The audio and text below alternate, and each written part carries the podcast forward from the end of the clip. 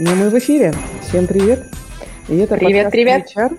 Да, э, значит, сегодня мы говорим про, мне кажется, очень интересную тему. Это про IT в Австралии. Что сейчас происходит в Австралии?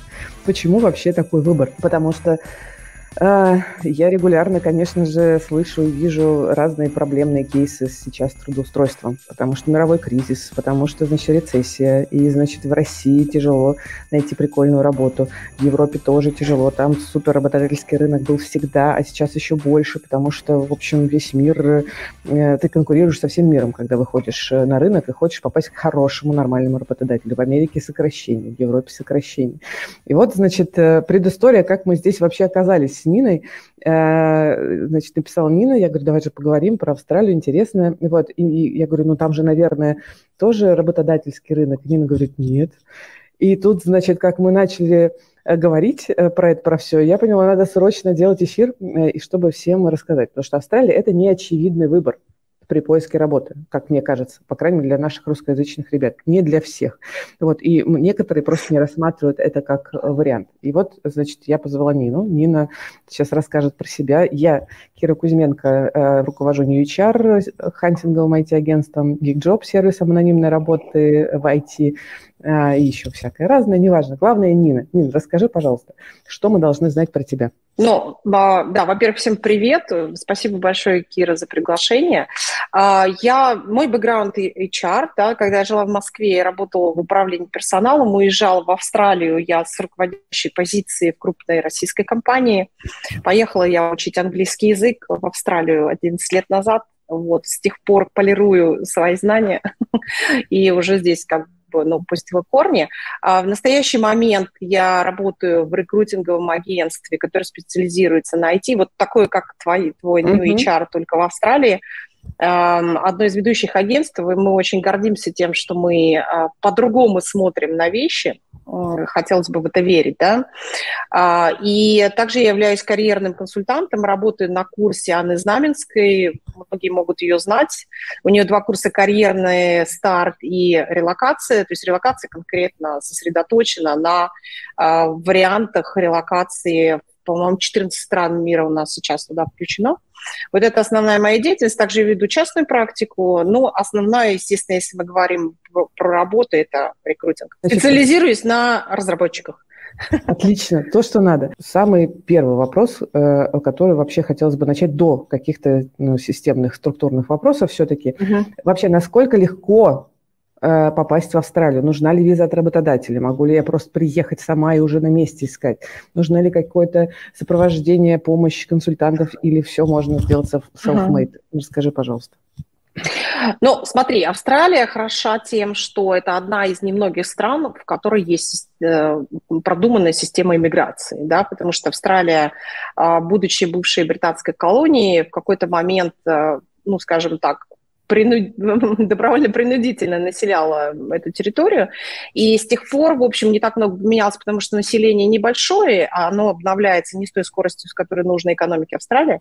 Поэтому у нас есть система иммиграции. Что это значит для всех? Это значит, что у нас есть независимая независимый поток иммиграционный и зависимый, если так говорить. Независимый это значит, что ты проходишь по ссылке, которую мы потом разместим, получаешь mm-hmm. всю информацию, смотришь, подходишь ли ты, твоя профессия под список востребованных профессий в Австралии. И если ты под нее подходишь, то ты смотришь требования. У нас есть так называемая бальная система. Нужно набрать определенное количество баллов. Для разных профессий проходной балл разный. Вот. И если ты со всем этим справляешься, ты можешь это сделать, ты организовываешь всю эту работу. У меня куча из друзей, кто приехали сами, даже не пользуясь услугами миграционных агентов. Собираешь все эти документы. Это займет, наверное, наверное, от года до двух. Все зависит от того, где ты находишься сейчас, какой у тебя язык. Может быть, ты завтра пойдешь все сдашь, и все у тебя было, будет в порядке. Если нужно подтягивать язык, немножко, конечно, больше времени mm-hmm. понадобится. И ты можешь подаваться, там прозрачная очень система, все написано понятным языком, что когда будет происходить, что тебе ожидать, где тебе смотреть твой статус. Вот. И э, ты можешь пройти на три возможных потока, то есть это полная независимая виза э, с правом жить на любой, в любой точке Австралии. Второе – это ограничение по штату, это когда твоя профессия нужна в конкретном штате. И третье mm-hmm. – это региональная виза. Это когда э, Австралия сейчас очень большое внимание уделяет тому, чтобы люди приезжали, заселяя регионы. Mm-hmm. То есть это не совсем, не совсем там, где находится наша знаменитая гора Улуру, там, конечно, наверное, ну, вряд ли жить прям постоянно кроме туристических э, каких-то э, служб. Вот. Но а, небольшие городки, которые находятся за пределами крупных, самых известных городов, Мельбурн, Сидней, Брисбен, Карт, там, да, вот, вот эти okay. городов. Поэтому есть независимая система. Можно и да, также можно, можно через работодателя, например, да, если можно ехать через работодателя. Есть э, отдельный поток студенческий, как ни странно. То есть э, студенческая виза может стать промежуточным э, этапом в эмиграции. То есть люди, например, берут либо курс английского языка на год на всю семью, да, получают визу, уезжают все вместе, и пока они учат язык, они находят работодателя, получают спонсор работодателя. Находясь в Австралии, работу найти проще, чем находясь за ее пределами. Но mm-hmm. на самом деле реально все зависит от того, насколько ты крутой. Ну, мы же про айтишников okay. говорим, да, Кир? Да, Поэтому, мы говорим про айтишников, да. Насколько ты крутой айтишник. Ну, то есть, okay. если в двух словах, то это так. Я э, тогда предлагаю, наверное, сейчас, может быть, не уделять этому супер много внимания, потому что mm-hmm. мне кажется, это может быть тема отдельного подкаста, кто как выходил Абсолютно. и так далее. Да. Вот, а у нас есть будет ссылка, которую мы дадим в описании. Mm-hmm. Возможно, нужно будет действительно посоветоваться с, э, с консультантами и так далее, но э, как и в я тоже слышал много историй, что как и в Канаду, independent, независимое получение визы, это вполне реальная возможность и в Австралию тоже получить, Абсолютно. если вдруг что. Абсолютно. Давайте uh-huh. перейдем к основной теме. Значит, мы э, хотим вообще uh-huh. поговорить, а что с IT в Австралии с очень прикладной точки зрения, э, чтобы были прям понятные ответы на вопрос. Что вообще э, с поиском работы? Как, тут, как там принято искать? Мне, конечно, здесь, если получится, если ты будешь видеть какие-то матчи, в России так, а в Австралии так, подсвечивай это. Если в целом uh-huh, все uh-huh. более-менее ровно, примерно одинаково. Да, рассказывай, uh-huh. как, как есть. Смотри, ну как искать? Искать просто достаточно, да, то есть, то есть есть тоже веб-сайты, на которых размещается большинство вакансий. Я бы сказала, что, наверное, самые популярные остаются LinkedIn, да, uh-huh, uh-huh. и э, на, на нем возникает большинство вакансий, там самая большая активность э, рекрутеров, потому что, я не знаю, принято это в России или нет, мы используем LinkedIn Recruiter, это специальная программа LinkedIn, э, которая позволяет нам напрямую связываться с кандидатами, mm-hmm. в принципе, как бы отсеивать и видеть. Вот. А у нас есть сайт, похожий на Headhunter, там, где люди размещают свои вакансии. И, конечно же, у нас есть целый пласт э, разработчиков, которые не появляются ни там, ни там. Да? То есть mm-hmm. вот эти вот там скрытые люди, которые ищутся, либо сами они что-то ищут и смотрят, либо они обращаются к рекрутинговым агентствам, либо агентства, агентства сами на них выходят, потому что, в принципе, ну, хорошее рекрутинговое агентство всегда находится где-то на всех метапах, на встречах mm-hmm. и так далее, mm-hmm. видит, видит, знает основные компании, основных игроков. Вот, поэтому mm-hmm. сам поиск работы, если говорить, он ну, достаточно прост. Подготовить нужно резюме, нужно а, быть готовым к прохождению интервью, эм, начать эти резюме, резюме рассылать и откликаться на те вакансии, которые опубликованы. Я бы сказала, что конверсия в зависимости от того, насколько крутой кандидат, если mm-hmm. мы говорим среднестатистического, только что прибывшего кандидата, ну, да, который mm-hmm. недавно прибыл, конверсия, наверное, будет 3-5%, а, если мы будем говорить. То есть нужно быть готовым к тому, чтобы рассылать большое количество резюме. Большое количество резюме. Особенно для, первого, для первой работы на австралийской территории.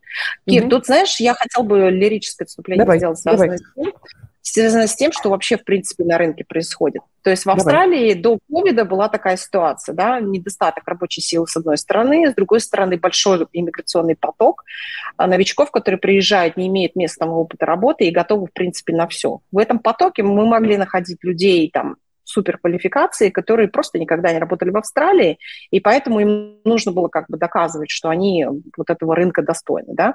Потом наступил COVID, mm-hmm. и ситуация очень сильно изменилась. Во-первых, мы, в принципе, то есть границы были закрыты, никто сюда не приезжал, визы рабочие не выдавались, а визы постоянных резидентов вообще никакие не выдавались визы, и мы оказались в таком своем бабу, в который очень сильно подкачал ожидания кандидатов, подкачал, в принципе, есть произошел вот этот вот всемирный исход, да, угу. слышала же ты такую терминологию, угу. Я, то есть когда все сказали, ага, так, сейчас мы будем искать лучшую работу. И все это подогревалось еще бумом IT-технологий и, в принципе, онлайн, любого онлайн, да, все когда сидели дома, прекрасно помнишь. Поэтому за это время вышел, там произошел огромный рост заработной платы, востребованность, в принципе, айтишников. Вот. И смазалась вот эта тема людей, которые только приехали и не имеют места работы. Я могу сказать, что я разговаривала с ребятами, которые приезжали из Украины, и мы с ними разговаривали, когда они еще находились где-то в Европе. Так. Да, и вот один из э, ребят мне говорит, слушай, я разместился вот у вас на СИКе, получил 80 имейлов за один день, то есть он C-Sharp разработчик. Uh-huh, uh-huh, uh-huh. И к моменту, когда он здесь приземлился, у него уже была работа. Uh-huh. Ну, то есть вот ситуация изменилась. Сейчас э, за последние, вот по сравнению с последним годом, количество виз, которые правительство готово выдать, увеличилось в разы. В прошлом году это было в районе 12 тысяч. Так. В этом году будет 160 тысяч виз. Ну, то есть колоссальное... Такое население Австралии, да, просто соотношение, чтобы понять, сколько хотят прирасти.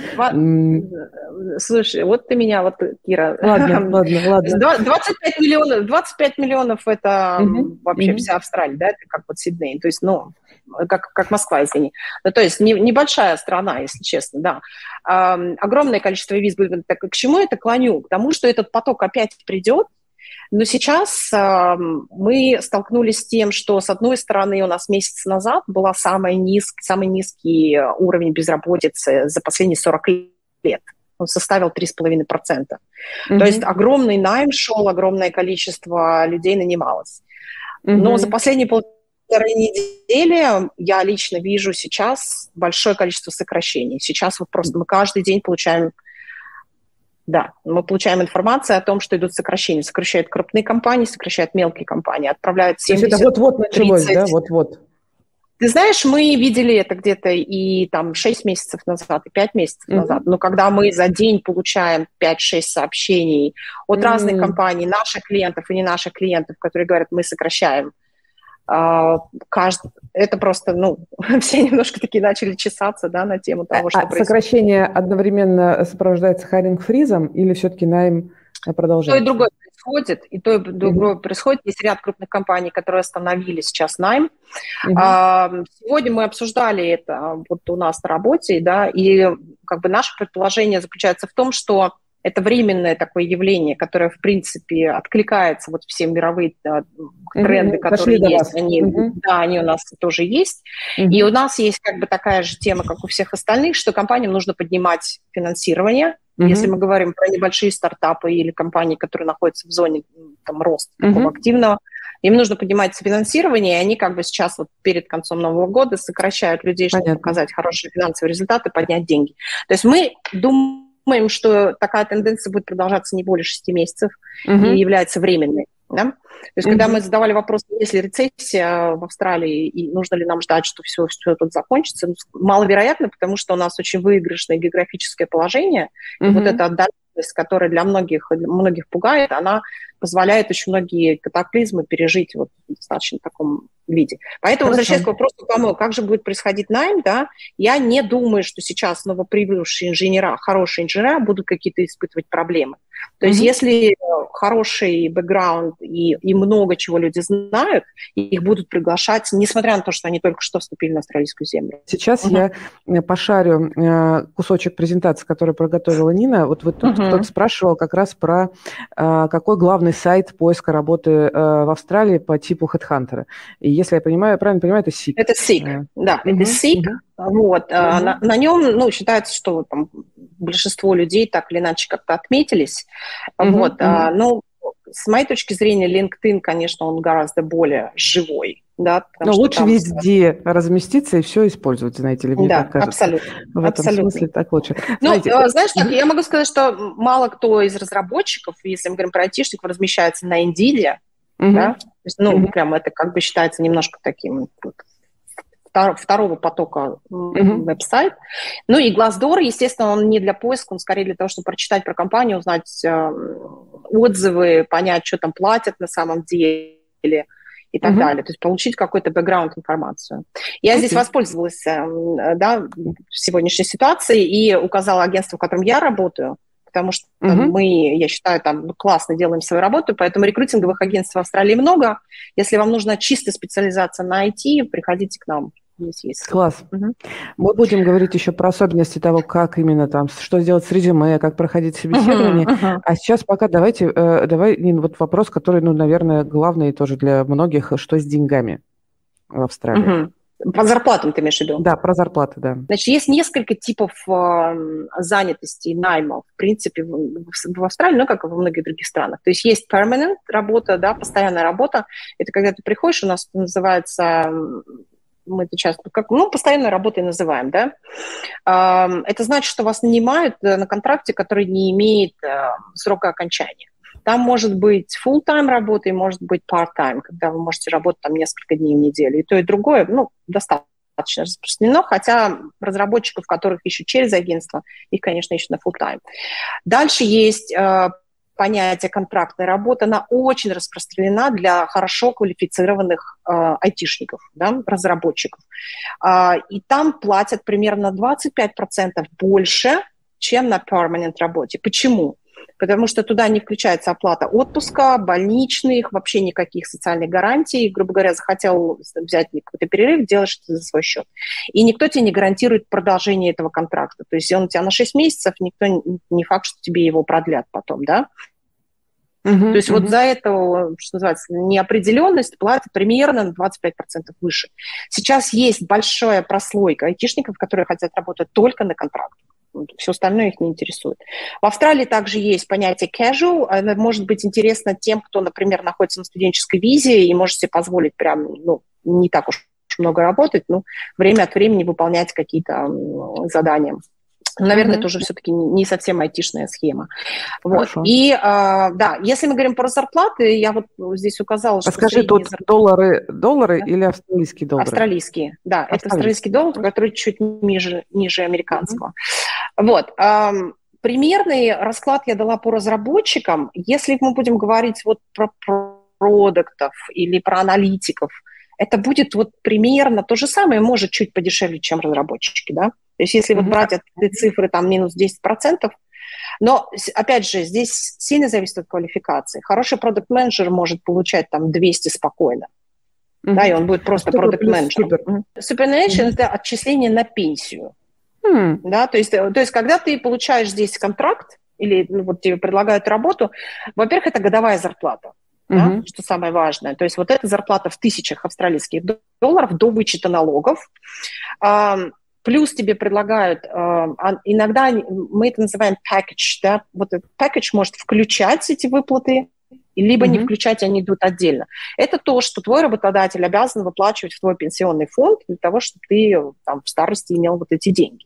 Здесь интересный есть момент. Если кто-то из разработчиков приедет в Австралию, поработает какое-то время, скучится по своей стране и захочет вернуться, он имеет право забрать вот эти деньги и увезти их с собой. Прикольно. Да, то есть их не, они здесь не оставляются. Если одно условие, если ты находишься на постоянной визе, если ты уже резидент и гражданин, то тебе это не, не, не дадут сделать, да, но если ты находишься на рабочей визе, поработал 4 года, уехал, то у тебя вот уже, пожалуйста, забирайте деньги. Вот, да, вот это вот superannuation составляет 10,5% твоего годового дохода. Да. Про вот, налоги. Про налоги, да. да, мне кажется, важно тоже посмотреть. Налоги зависят от того, сколько ты зарабатываешь. Если, вот я написала, если ты зарабатываешь 18 тысяч долларов в год, что, ну, прям очень мало, то есть ты должен работать там раз в неделю, может быть, там 4 часа, да, какой-то низкой зарплаты, то ты не будешь платить вообще никаких налогов. А если ты уже находишься, там, получаешь зарплату, да, у тебя будут вычислять налоги, но самое интересное, что в конце финансового года а, налоговый офис делает перерасчет у тебя в зависимости от того, какая у тебя картинка получилась в целом. Были ли у тебя какие-то потери дохода на какое-то время или еще что-то. И они в конце могут сказать, ой, ты приплатил деньги и вернуть тебе эти налоги. Да? То есть люди очень часто, у которых зарплата составляет, ну, там, начальная, допустим, там, в районе 70 тысяч, они могут в среднем получать 2-3 тысячи долларов возврат налога в год. Uh-huh. Да? Uh-huh. Это происходит единовременной выплатой. Ну и есть понятие финансового года, которое с июня по, по июль. То есть uh-huh. в, июне, в июне заканчивается, то есть с июля, получается, по июнь. Uh-huh. Uh-huh. А, вот этот финансовый год. Okay. Вот, то есть если возвращ... вернемся на слайд э, с зарплатами, uh-huh. то есть примерно вот, вот в таких рамках мы работаем. Надо понимать, что самое интересное, вот juniors-разработчики, я пишу 70-100, это прям ну, то есть я могу сказать, что учителя средняя зарплата 80 тысяч, да, чтобы было понятно, с чего, в принципе, айтишники начинают. То есть они начинают нормально. Нормально. Нормальные водные, да. Значит, что нужно сделать, да, что нужно сделать, чтобы вот джуниор получил эту зарплату, здесь обращать внимание на образование. Если ты самоучка, у тебя один год опыта работы коммерческого, то, в принципе, много ждать не нужно. Если только ты не выступаешь на каких-то хакатонах, и там все в восторге от того, как ты кодируешь, да, то есть неизвестен, скажем так, в узких кругах. Угу. Если ты у тебя есть несколько учебных проектов, но ты закончил один из топовых университетов в Австралии, дверь открытая, ты придешь, там, такие компании, как Atlassian, Amazon, они берут джуниоров с большим удовольствием, да, и, и начинают обучать. А, если говорить по годам, джуниор считается здесь примерно до трех лет опыта работы, да, мид примерно 3-6, в зависимости, опять же, от uh, того, насколько ты крут, потому что, ну, все же со своей скоростью развиваются, да. Uh-huh, uh-huh. То есть поэтому это все такая относительная цифра. И senior это где-то, наверное, с, ну, с 7 лет, 7, 8, 9, там некоторые 10 лет, и дальше уже идет, э, Кира, то, с чем ты сталкиваешься, то есть люди идут либо вверх, либо вширь, да, то есть они да, развивают да. либо экспертную карьеру, либо идут менеджерские. То есть если менеджерские, уже дальше это лиды, то есть лиды это может быть технический лид, и может быть э, team lead, то есть в team лиде mm-hmm. у тебя есть, э, естественно, команда, если ты тех лид, это значит, что ты отвечаешь за очень крупный, серьезный кусок работы, но тебе могут не подчиняться напрямую люди. Да? Вот. Ну и уже вот менеджерские все вот эти вещи, экзекутив, там понятно, когда я пишу 500, э, то есть полмиллиона в год, это ну прям очень пальцем в потолок, потому что в крупных компаниях там будут миллионные зарплаты. Понятно, что в Atlassian, mm-hmm. да, CTO получает там, ну, хорошо. Хорошо. Угу. Вот, я здесь э, поставила тоже цифры, которые касаются, вот эта вот вторая цифра, где написано 750-800 в день, это как раз контракт, контрактные зарплаты. Mm, спасибо, я поняла. Да? То есть, когда человек работает на контракте, у него идет день. То есть, нормальные разработчики, обычно разработчиков на контракт берут сеньорского уровня, они получают в районе тысячи долларов в день до выплаты налогов. Угу. Это очень хорошая зарплата. Очень Скажи, пожалуйста, а можешь угу. рассказать, какие профессии больше востребованы, а какие нет, если мы говорим в целом про IT, включая продуктов, дизайнеров, э, тестировщиков, не только разработчиков? Может быть, что-то вот, знаешь, я специально... какие-то особенности? Угу. Я специально задала этот вопрос э, сегодня вот фаундеру нашей, нашей компании, одному из фаундеров, потому что и сошла с ним мнений, в том, что э, нет такого, что здесь вот нужны только Java-разработчики или еще что-то. Вот все профессии айтишные, они здесь в срезе представлены, да. У кого больше шансов? У того, у кого есть серьезный опыт, во-первых, да. Международный опыт сильно упрощает поиск, потому что компании просто узнаваемые в резюме, ну, mm-hmm. для них, да. То есть, вот, допустим, там наши фаундеры знают, что такое Яндекс. Они говорят, мы слышали, что Яндекс – это российский Google, они знают это, да, но они специализируются на IT, они должны это знать, они должны знать крутые компании из других стран. В остальных, если особенно это не чисто, допустим, какая-то SaaS-компания, да, то тогда не чисто технология, а, допустим, крупный ритейл какой-то оператор выпускает свой marketplace, то есть они вообще могут этого не знать. Вот, поэтому лирическое отступление небольшое. Каждый раз, когда вы, ребят, пишете свое резюме, обязательно пишите в одном предложении описание компании, деятельности компании, чтобы они понимали, о чем идет речь. Я даже рекомендую писать там Яндекс, это Google в России в скобках. Там, да, написать, да, да. чтобы было понятно. Вот такие mm-hmm. вот вещи. Поэтому сказать, что вот востребованы кто-то только продукты или кто-то нет, я бы не сказала. все профессии представлены на рынке, и все, пожалуйста, welcome. Ну Есть вот особенности. Да, вот особенности, расскажи, пожалуйста. Да. Угу. Есть особенности. К примеру, если мы берем cyber security, угу. да, то есть э, во-первых, а, ну, государственные компании или а, военные компании никогда не примут человека, у которого нет местного гражданства. Да? Mm-hmm. То есть это просто нужно понимать. В cyber security нет такого, что вот русских не берут, потому что они все разведчики и все хакеры. Mm-hmm. То есть такого нет. Но это сфера, в которую и местным сложнее попасть, потому что она сложная, и там высокая, как бы, высокая цена ошибки, скажем так. Да? Но я лично знаю э, нашего соотечественника, да, с которым мы здесь разговаривали, который построил успешную здесь карьеру в cyber security, да, и недавно нашел работу, и как бы у него вообще все прекрасно в этом смысле. То есть это нельзя сказать, что это невозможно, это просто сферы, куда сложнее попасть, особенно когда только приехал. То есть если вы, в принципе, например, работаете в cyber security, сюда приезжаете, возможно, вам предложат сначала поработать на какой-то, допустим, инфраструктуре, потому что это связанные вот эти вот две вещи, да, посмотрят там, потом вы легализуетесь там должным образом, там, не знаю, получите местные документы, э, и, и так будет попроще.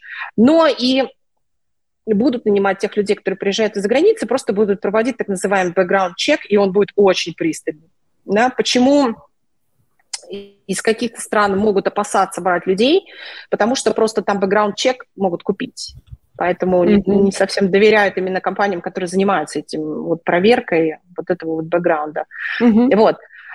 А, поэтому, наверное, вот если говорить, да, вот такие особенности могут быть, какие-то специализации, которые связаны с безопасностью страны, с безопасностью данных, там будет более пристальное внимание, но это не значит, что туда невозможно попасть. Я уточню такой момент. У нас ребята uh-huh. пишут в чате, спрашивают, а насколько, значит, э, э, нормально э, будут реагировать, если я, например, работаю в экосистеме Сбера или, например, в российских банках? Не будет ли это каким-то стоп-фактором? Я уже сама до себя додумываю, как ну, вы так ну, написали, но я уточню, усугублю. Я сталкивалась с этим вопросом в, в плане, то есть у меня были на консультации люди, которые работают в сберовских структурах, например, и они говорят, ну и что, да? Угу. То есть я бы сказала так, а, есть, э, все зависит от деятельности компании. То есть если компания занимается какими-то а, государственными проектами, является провайдером государственных проектов и так далее, это может стать стоп-фактором, потому что ну, санкции наложены, mm-hmm. да, и mm-hmm. здесь, здесь могут, могут быть проблемы. Э, более мелкие компании могут не уделять этому внимания, а, по нескольким причинам. Во-первых, они могут, в принципе, не заморачиваться. Да? Они могут даже не знать вот про эти вещи, там, ну, Сбербанк и Сбербанк, то, что он государство под санкциями, они даже могут ну, то есть здесь люди живут вот на острове, да, и вот их как бы интересуют вещи, которые вот здесь происходят, местная экономика. А вот что там, они не вникают очень часто, да.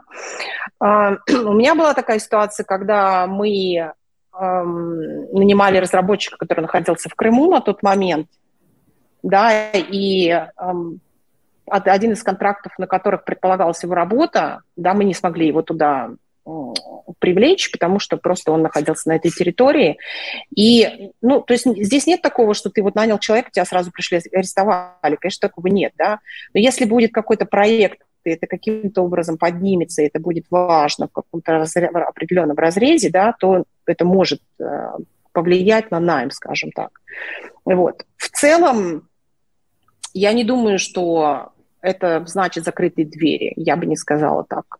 То есть стоит пробовать все равно? Стоит пробовать, я считаю. Потому что зависит да, от да. того, что за компания э, на самом деле, да, и насколько, э, какая у нее политика. Насколько, насколько угу. да, насколько ты крутой специалист э, и, и что у тебя за компания, да. То есть я а даже скажи, давала такую что, рекомендацию угу. попробовать угу. Говори, в России говори. сменить, сменить работу, в России еще находясь. Сняла с языка, да. Угу. да. Вот, чтобы сказать, я вот да, работаю сейчас там, не знаю, разрабатываю какое-то предложение для самокатов, и оно ни, ни в чем не Лин, расскажи в целом, uh-huh. что, э, значит, с, э, э, в отношении к русским. Я вот вижу, что Макс Крайнов нам пишет в комментариях, что отсутствует дискриминация русских в Австралии. Максим, привет. Вот, э, что uh-huh. ты скажешь? Есть, видишь ли ты что-то? Я, Насколько охотно нанимают не, русских? Я не сталкиваюсь. Вообще с этим. Uh-huh. В, моей, в нашем агентстве работает э, двое русских и двое украинцев, украинок. Угу. Вот. Э, у нас вообще никто на эту тему не заморачивается. То есть мы дружно достаточно работаем. Я ни разу не видела ни от одного своего клиента такую тему, что ой, вообще. Угу. У меня угу. было много русскоязычных инженеров из Украины, из Белоруссии и из России. Всех их абсолютно одинаково рассматривали. И выводы делали них только по а, техническому интервью. Mm-hmm. И несколько из них получали предложения, и с ними им уделяют большое количество внимания наше агентство. Я mm-hmm. не вижу, ни, ни с чем таким не сталкиваюсь.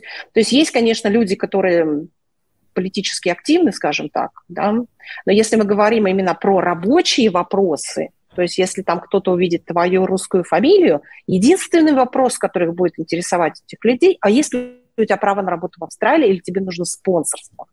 Угу. Поэтому а... еще одно лирическое отступление по поводу резюме. Пишите, если у вас есть виза. Вот у меня есть сейчас кандидат, который визу уже получил, но находится еще в Индии.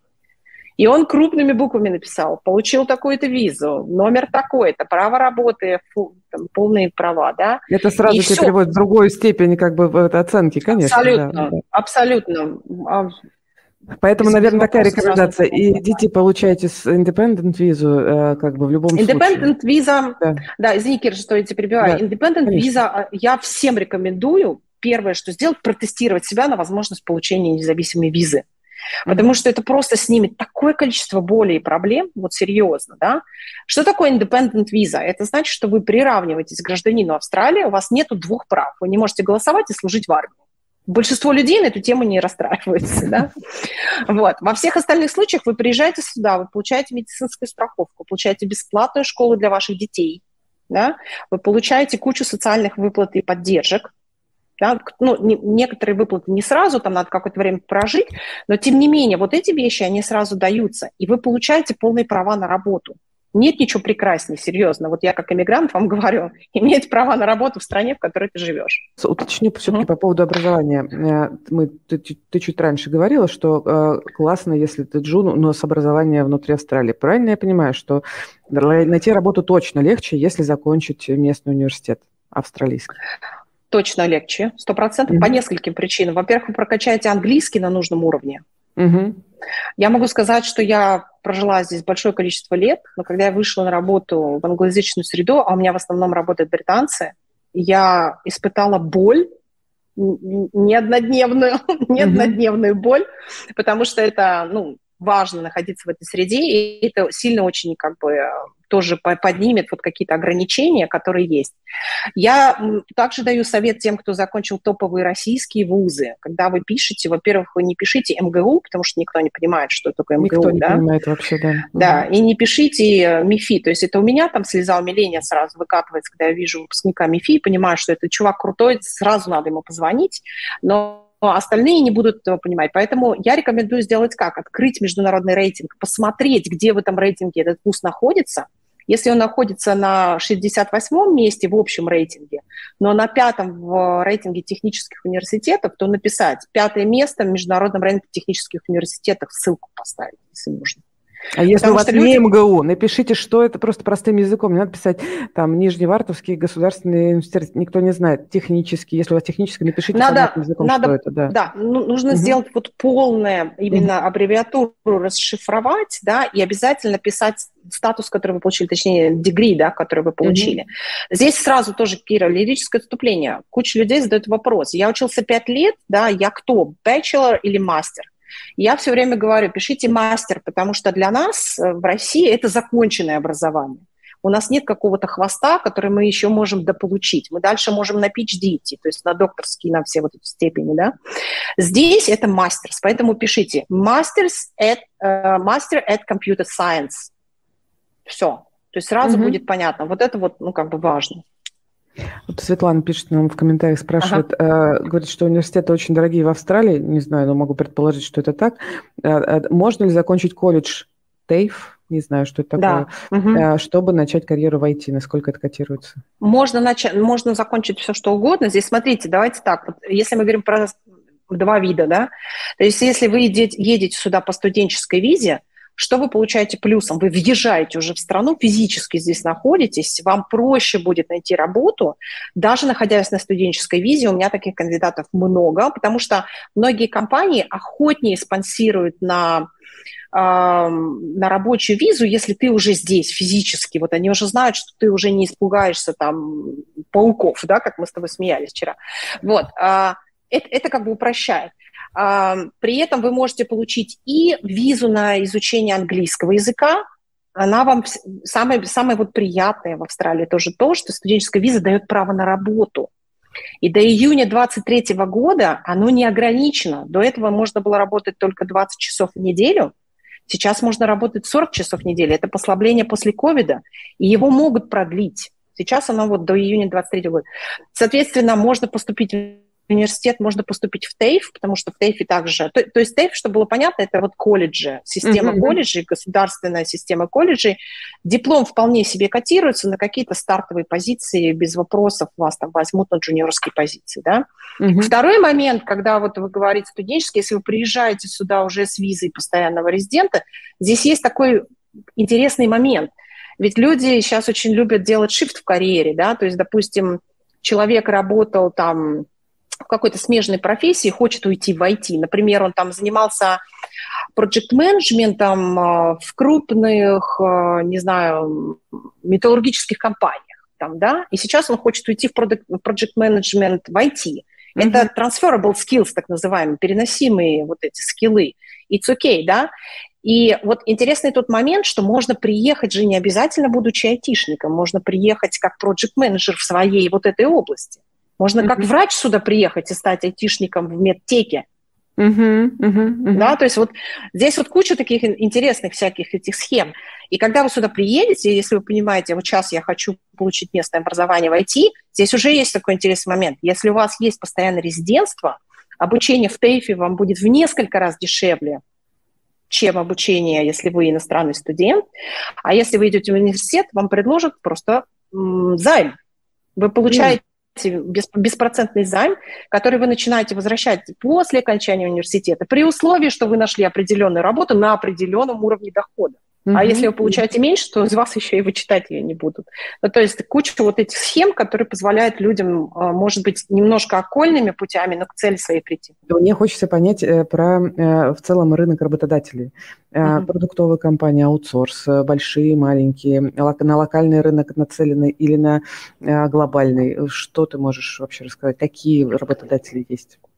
Есть работодатели местные, которые здесь родились и выросли, типа Канвы, да, и стали там знаменитыми огромными юникорнами. А, хотя Канва может быть единственный такой юникорн, самый знаменитый австралийский. Вот. Есть компании иностранные, которые здесь имеют представительство, то есть все они здесь представлены, там Ernst Young, Procter Gamble и так далее. Все они здесь есть, они также нанимают, так. Есть куча небольших местных тоже компаний, которые находятся в зоне активного роста, то есть они были стартапами, сейчас они, что называется, хорошо профинансированные стартапы. Здесь есть такое понятие, хорошо профинансированный стартап.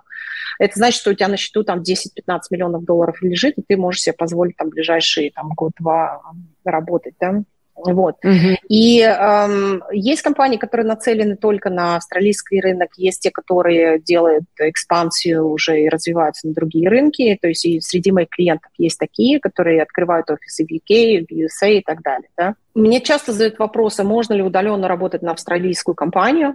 Uh-huh. Я могу ответить таким образом. Эм, это сильно затруднено в том смысле, что э, вам будут обращать внимание, если у вас право на работу, тем не менее, в Австралии. Да? Mm. Потому что это, это налоговый вопрос. Вы должны стать налоговым резидентом, для этого вы должны проводить не менее 6 месяцев на территории Австралии. Я не смогла организовать найм австралийца, который живет много лет в Японии, в австралийскую mm. компанию, потому mm. что у нее не было юридического лица в Токио. То есть э, у меня не получилось это сделать с ним. Вот, есть обходные схемы, можно сделать свое ИП, да, и работать. Но ваше ИП тоже должно быть сделано в Австралии. Вы должны иметь право на работу здесь. Да? Поняла. Открыть ИП а в Австралии очень легко. А удаленка, в принципе, там как бы ну, как принято, не принято, или гибрид, или что-то такое, надо в офисе сидеть. Ну, в компаниях Это как принято. Прекрас, прекрасный вопрос. Я тебе говорила перед началом эфира о том, что я э, ознакомилась с ведущими трендами в австрали... на австралийском рынке, в принципе, рабочем рынке, которые мы ожидаем в 2023 году. Так вот, не просто есть ремонт. Ремонт – это, в принципе, то, что люди рассматривают. Mm. Я не видела ни наверное, может быть, пару айтишников, они были джуниоры, которые сказали, я хочу в офис ходить пять дней в неделю, потому что я хочу научиться у крутых пацанов, как они там программируют. Остальные все в лучшем случае гибрид, то есть это один-два дня в неделю, и это еще уговорить нужно их, да, чтобы они приезжали. Вот. А многие соглашаются приезжать один-два раза в месяц, и mm-hmm. очень распространено ремонт, и все компании это понимают. Есть, конечно, немножко такие упертые, которые говорят, нет, пусть приезжают в офис. В основном это банки, тем, которых важно, чтобы вот, ну, они понимали, что здесь как бы все под контролем, все нормально. Вот, э, какие-то финансовые организации. Гибрид – это та тенденция, которую мы будем видеть и в следующем году, и она будет продолжаться, гибрид и ремонт работы. То есть вы можете получить работу в Сиднее, жить где-то там, в другом месте. А скажи, пожалуйста, а в целом а, офисы а, австралийской компании, они где лока... ну, локация? Это все-таки основной Сидней или что-то еще? Где Сидней, вообще? Мельбурн, Брисбен. Угу. Да? Угу. Ну, Сидней и Мельбурн – это основные такие хабы, где больше всего компаний. Сейчас, и особенно с началом ковида, очень много компаний релокировались в Брисбен, потому что это mm дешевле, потому что это тоже хорошо, и город очень активно развивается в меньшей степени развивается Перт, но как, он в меньшей степени как айтишный хаб развивается, но это огромная горнодобывающая индустрия там, да, mm-hmm. вот там гига, гиганты работают, и, и, в общем-то, город а, тоже достаточно такой бодрый в плане экономики. Mm-hmm. Вот, а, поэтому основные компании, да, они локируются здесь. Многие компании есть, то есть есть ряд компаний, которые даже там отказываются от офисов. В основном это небольшие компании. Да, большие mm-hmm. компании имеют офисы где-то там, как правило, либо в центре города, либо у нас, допустим, в Сиднее есть там 3-4 других хаба, в которых тоже базируются многие компании. Супер. Ну, тоже я понимаю, что там тема про то, как готовиться к собеседованию, как готовить резюме, uh-huh. это тема, я бы даже сказала, нескольких э, значит, э, каких-то подкастов, но тем не менее, может быть, ты как-то сможешь э, под, рассказать про топ ошибок, которые чаще всего делают наши русскоязычные ребята, когда ищут работу в Австралии, чтобы С мы сейчас вот подсветили. Угу. Ошибки, которые делают наши люди, ну, во-первых, пишут очень длинное резюме, да, я написала, опять же, ну, вот... Э, сейчас я открою. Мое, да, мое пожелание – это одна-две страницы.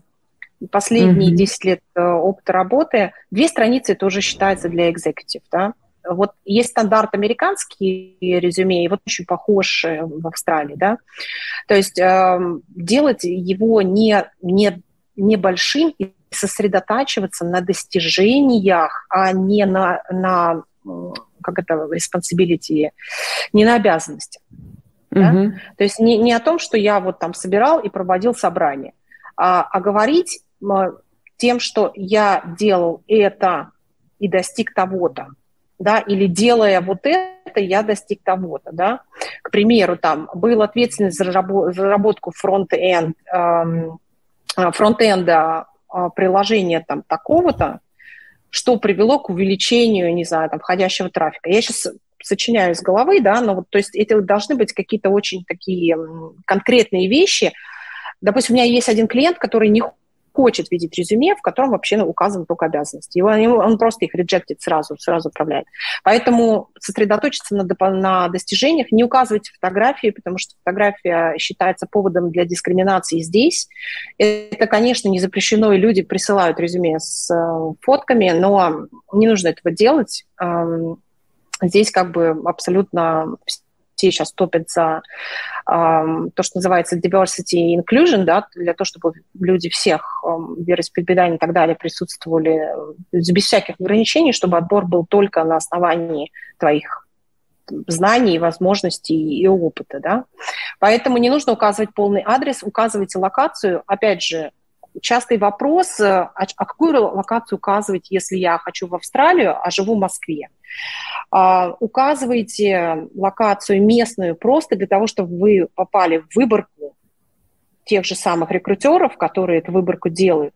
Но пишите, что вам нужно спонсорство, потому что это просто, я считаю, там, уважение к, к людям, которые, если спонсорство не делают, да, то ну, они и, и не будут просто, и не ваше время тратить, не свое. А, а если у вас очень интересное резюме, и вам нужна релокация, нужно, чтобы вас привезли, сделали вам спонсорство, то как бы будут звонить. То есть я звоню таким людям, потому что у меня многие клиенты спонсируют тоже. Mm-hmm. Вот. Ну и, соответственно, пол, там, семейное, э, семейное положение тоже никого не интересует. Обязательно уделяйте внимание языку, проверить, отдавайте, используйте как минимум грамотли, который я очень люблю как сервис, он бесплатный, даже бесплатная его часть прекрасные дает советы по, по грамматике.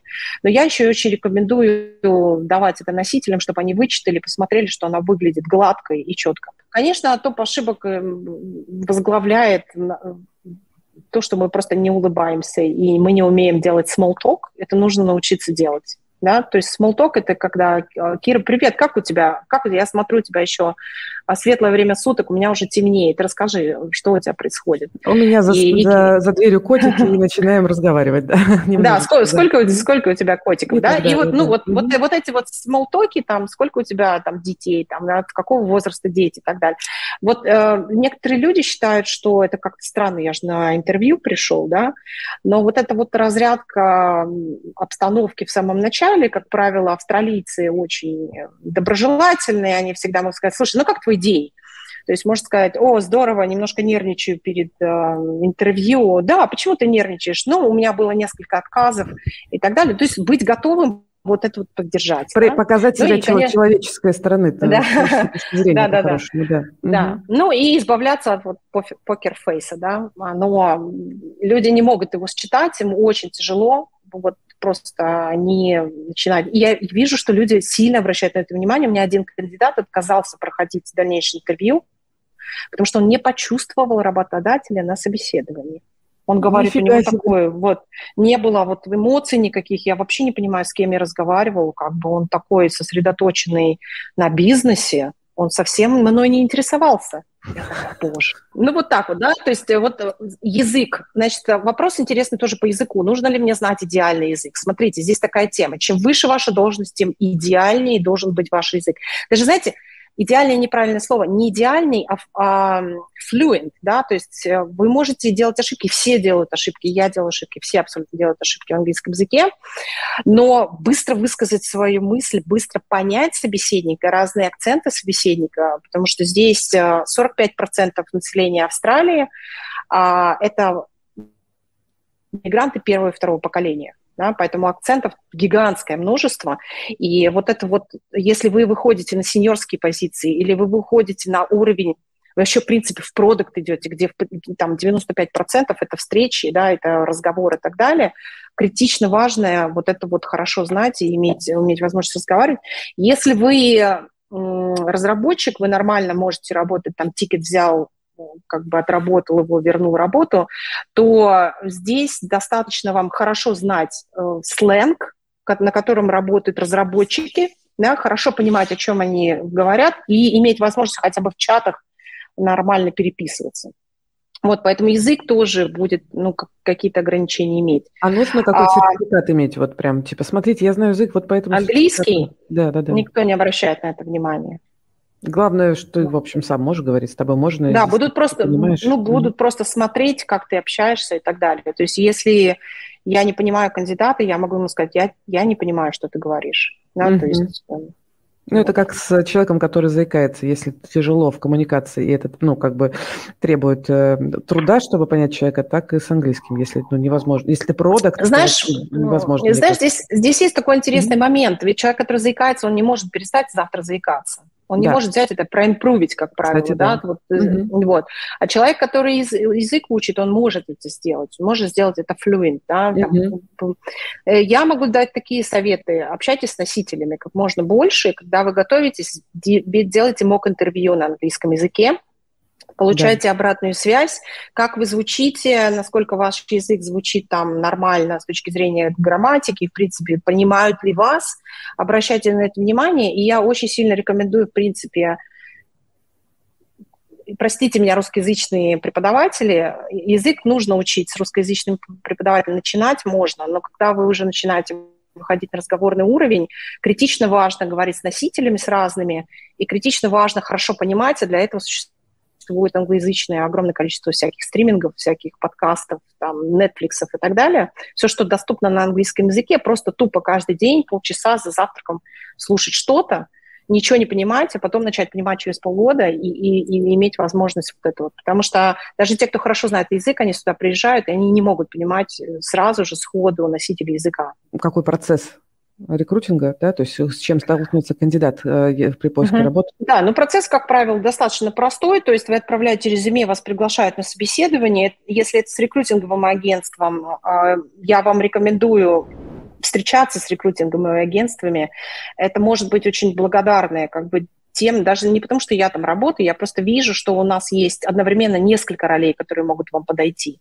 А если мы нормально пообщаемся, я могу вам предложить что-то очень релевантное и, и более того, помочь продать вашу кандидатуру там, своему клиенту, да, вот, поэтому здесь нужно вот это понимать. То есть первое интервью, как правило, это там 30 минут видеоинтервью, где мы обсуждаем какие-то вещи, дальше это будет интервью в компании, либо там если вы не через агентство, это сразу будет какое-то интервью компании, как правило, первые полчаса, дальше идет техническое интервью, да, техническое интервью может быть до двух, до трех часов, может включать live coding session, может включать pair, pair coding, да, когда вместе кодируются технические вопросы и может включать в себя cultural интервью. Некоторые клиенты сейчас любят вот это one day offer, это когда очень всего много, но быстро, и к концу ты уже понимаешь, ты прошел или не прошел, да? Uh-huh, uh-huh. Вот. И после этого реально зависит от компании, зависит от того, на какую позицию ты подаешь. Чем выше у тебя позиция, тем больше у тебя собеседование, естественно.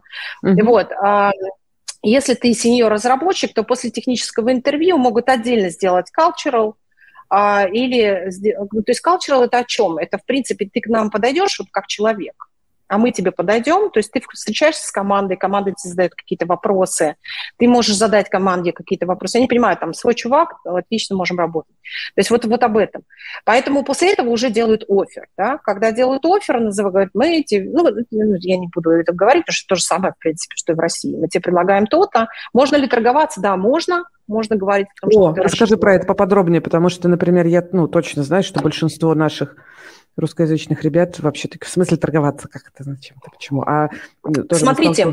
что работодатели говорят ну может быть мы тогда поговорим если вас что-то не устраивает и это uh-huh, да здесь здесь есть такая фишка. Почему я еще считаю что классно работать с рекрутинговым агентством? Потому что вы можете сказать слушай ну я вот рассчитываю вот настолько это вообще ну как по трендам да и, и рекрутер хороший может сказать да, ты в рынке, или, можно сказать, ты себя недооцениваешь. У меня была ситуация, когда девушка просила настолько низкую зарплату, я говорю, ты понимаешь, что ты там тысяч на 50 можешь больше просить? Она взяла еще получила работу на 70 тысяч больше, чем она, в принципе, хотела. Ну, то есть это всегда можно вот этот инсайт попросить от хорошего рекрутера, и он подскажет, как это сделать, на каком уровне ты можешь себя продать.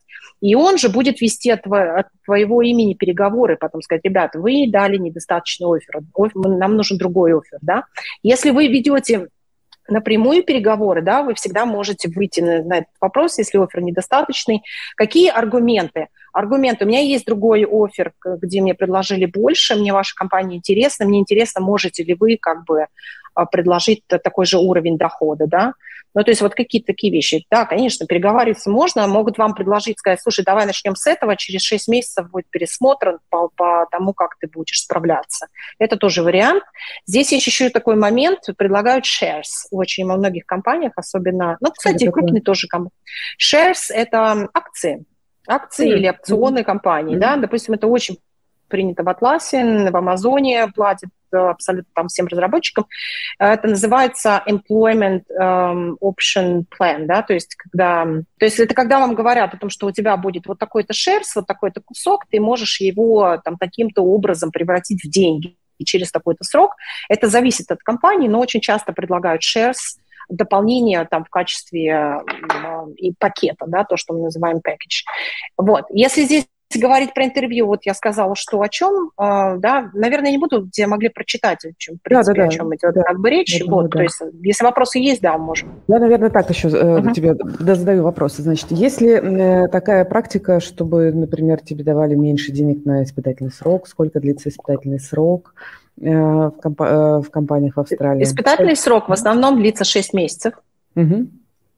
Меньше не предлагают. Нет такого, что вот как у нас обязательно ступенческая, ступенчатая система. Это могут тебе предложить, если, например, вот ты такой, уже такой очень сильно поджаренный джуниор, который уже почти мид, но вот еще себя как мид не проявил, и вот вроде как бы видно, что у тебя классный потенциал, тогда тебе могут предложить, и это не как зарплата на испытательный срок, а сказать, что мы сделаем ревью с тобой через 6 месяцев, да, и будем рады с тобой пересмотреть. Вот такое угу. и есть. Сколько в среднем получается все-таки этапов? Я как-то, значит, упустила. Два-три этапа Собеседование? до собеседования, да. Слушай, к счастью, поменялась вот эта тенденция. Угу. До ковида прям вот там могли мурыжить э, очень долго. Да? Знакомо, да. Этим до сих этим до сих пор страдают несколько типов компаний, государственные и финансовые. Угу. Допустим, угу. банки, они еще будут делать бэкграунд-чек, который может занимать до 6 недель особенно если ты жил за границей, да. То есть mm-hmm. это вот прям иногда вот кровавые слезы там у кандидатов текут, когда они там ждут вот этого всего. Реально зависит от компании. Чем крупнее компания, тем э, дольше процесс. Но в среднем сейчас большинство лично моих клиентов, они проводят первое интервью, они проводят техническое интервью, и 80% этих компаний после технического интервью готовы сделать офер. Ага, Остальные могут провести дополнительную еще встречу. Иногда это, кстати, не интервью, а просто встретиться с CTO, и там, ну что ты, чувак, как тебе понравилась наша позиция, что ты, что ты про нее думаешь? Я вот угу. думаю то-то. Окей, класс, мы готовы тебе сделать офер. Ну, Такая до продажи, по сути, оффера, да, чтобы угу, уже угу, кандидата получить. Абсолютно.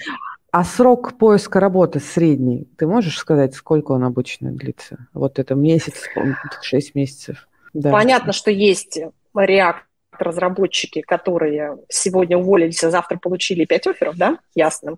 В среднем, вот э, я даже, даже не на свой опыт буду опираться, мы встречались с представителями LinkedIn, и вот у них статистика такая, с момента первого контакта до получения работы в среднем проходит 6-8 месяцев. Угу, угу. Это прям в среднем по всем специальностям, месяцев. по всем грейдам, потому что даже... Да, это, э, это ну, они... Угу. Они делали эту выборку для нас, нас интересует только айтишный рынок, то есть они говорили про это. Это вот в среднем. О чем это говорит? Это не говорит о том, что ты будешь долго искать работу. Это говорит, что ты можешь и не согласиться на то, что тебе предложили. Или начать искать работу до того, как ты уволился. Это тоже нормальная какая-то история. Да, да, да, да, да. Mm-hmm. То есть это может занять время. Но я знаю большое количество разработчиков, которые очень быстро находят работу моментально. Вчера mm-hmm. у меня была ситуация, когда мой кандидат, он должен выйти на следующей неделе на работу, у него отозвали офер. Mm. Отозвали офер просто потому, что вот эти сокращения yeah. и, и стоп-харим и так далее. Вчера он был огорчен, сегодня у него вообще все в порядке. Он уже, он уже у него есть какой-то контракт, и он говорит, слушай, давай в январе созвонимся. Ну, не вопрос, давай созвонимся. Понятно. Скажи, пожалуйста, э, э, тестовые задания на дом принято, не принято? Дают ли фидбэк после собеседования развернутый? Вообще, как тут? Какая культура? Разработчики очень не любят сейчас mm-hmm. брать домой Это домашку. Да а, поэтому про это все знают. Домашку дают в двух случаях. Если ты джуниор, который претендует на мид-роль, тогда для того, чтобы просто ну, заранее тебя фильтрануть, тебе могут такую вещь дать. Или ты приехал как раз из-за границы, к примеру, да, и э, непонятно, вот там, какие у тебя были стандарты, мы ничего не знаем про твои компании, в которых ты работал, да, вот мы можем тебе предложить take-home тест, да. Большинство кандидатов соглашаются на это, если это хороший сеньорный кандидат, может отказаться. У меня были такие, которые сказали, я не делаю, сори. Uh-huh. И uh-huh. это понимали прекрасно работодатели, и даже в эту тему не, не обсуждали, окей. Вот, а, поэтому домашка, да, сейчас не сильно распространена тема. Это технический, технический тест, который, как я уже сказала, может включать лайф-кодинг и может включать в себя pair кодинг, да, вот, вот эти такие exercise, uh-huh, так называемые. Но у меня один клиент дает, например, такое задание, говорит, сделай игру небольшую, да, да ну, рассказывает какую игру, и, и давай об этом поговорим. При этом доделывать игру не нужно эту, да, что они хотят увидеть? Они хотят увидеть, как ты, в принципе, понимаешь ли ты, как фронтенд взаимодействует с бэкэндом, и, в принципе, как это происходит, какие там основные законы действуют. И если ты это видишь, то есть там их не интересует законченный продукт, их интересует, как ты, в принципе, с этой задачей будешь справляться. Ну, как пример вот такой, да? Окей. Okay. А что с фидбэком? Насколько, ну, как бы ты прошел собеседование и дальше что ждешь? Если не Кир, получил слушай, фидбэка, то все, как бы, или все-таки ты ждешь чего-то? Слушай, ну, знаешь, мы, к сожалению, здесь тоже все люди, да, и очень много жалоб у кандидатов на то, что не дают фидбэки, не возвращаются mm-hmm. и так далее. В нашем агентстве у нас очень больно ты можешь получить от э, руководителя, если ты не даешь фидбэк. То есть э, это вот прям мы за этим отслед, следим для того, чтобы люди это делали. Иногда бывает, конечно, какая-то тема затеряется, но это, как правило, ты видишь, что человек сам не сильно заинтересован, ты ему что-то скинул, ему там, ну... Но если кандидат у тебя проходит уже на интервью, mm-hmm. проходит все этапы, просто вообще, ну, очень дурной тон не дать фидбэк и не объяснить, что произошло, да.